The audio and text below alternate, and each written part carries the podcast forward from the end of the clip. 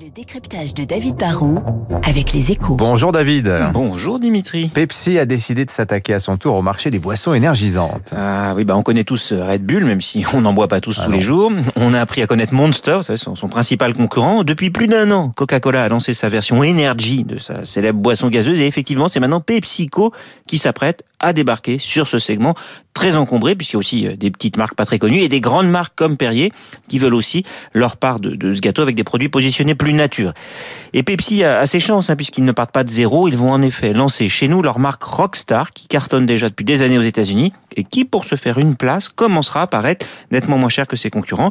Et ils visent une part de marché d'au moins 10% assez vite et peut-être le double ensuite. Pourquoi tout le monde se précipite sur ce segment, euh, David? Bah parce que c'est un gros segment en forte croissance avec des prix très intéressants puisque au, au litre ça se vend environ 3 euros contre moins de 1,50 pour les autres soft drinks. C'est devenu le, segment le plus dynamique du rayon sans alcool des supermarchés. hein. Les ventes bondissent à deux chiffres tous les ans alors que les autres colas ne gagnent que 1% par an ou mieux.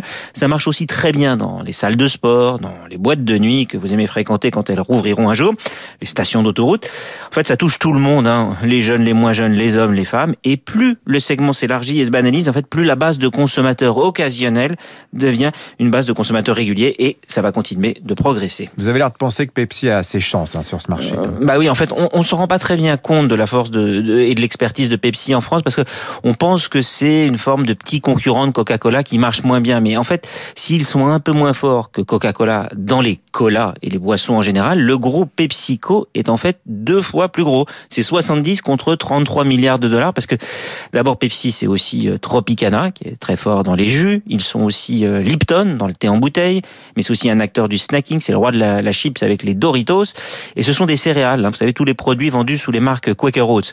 En fait, c'est un géant mondial qui a ses entrées dans tous les supermarchés de la planète. Et bah ça, c'est clé quand on lance un nouveau produit comme Rockstar. Rendez-vous à la rentrée. Tiens, je vais faire un peu de pub moi aussi. Il y a un excellent podcast qui s'appelle La guerre des business et qui raconte cette bataille géante euh, auquel se livrent Coca et Pepsi depuis des décennies. Merci David Barou des Échos, 7h58, bientôt 8h.